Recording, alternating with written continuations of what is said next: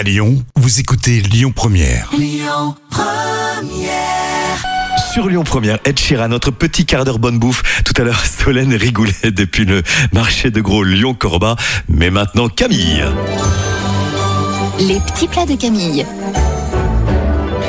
Bien, bien, bien. Cette recette facile et express de tartelettes, tatin, aubergines et champignons cartonne sur les réseaux sociaux, paraît-il. Et oui, alors sur du papier cuisson, on va faire des cercles avec du miel, Oui. puis ajouter des pignons. Vous coupez des fines lamelles de champignons et d'aubergines. Vous les faites dorer à la poêle avec de l'huile d'olive pendant 5 minutes environ.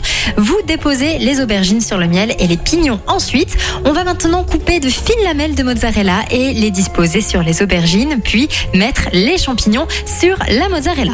On saupoudre de parmesan parce que sinon c'est pas marrant. Ça rime en plus. Vous divisez votre pâte brisée en quatre parties et vous les tartinez avec du fromage Philadelphia. On va venir. Oui, non mais chez moi il n'y a jamais assez de fromage. Tous les plats se transforment en quatre fromages. Mais oui, euh, le Philadelphia c'est super parce que c'est un fromage pas trop gras. Non mais c'est vrai.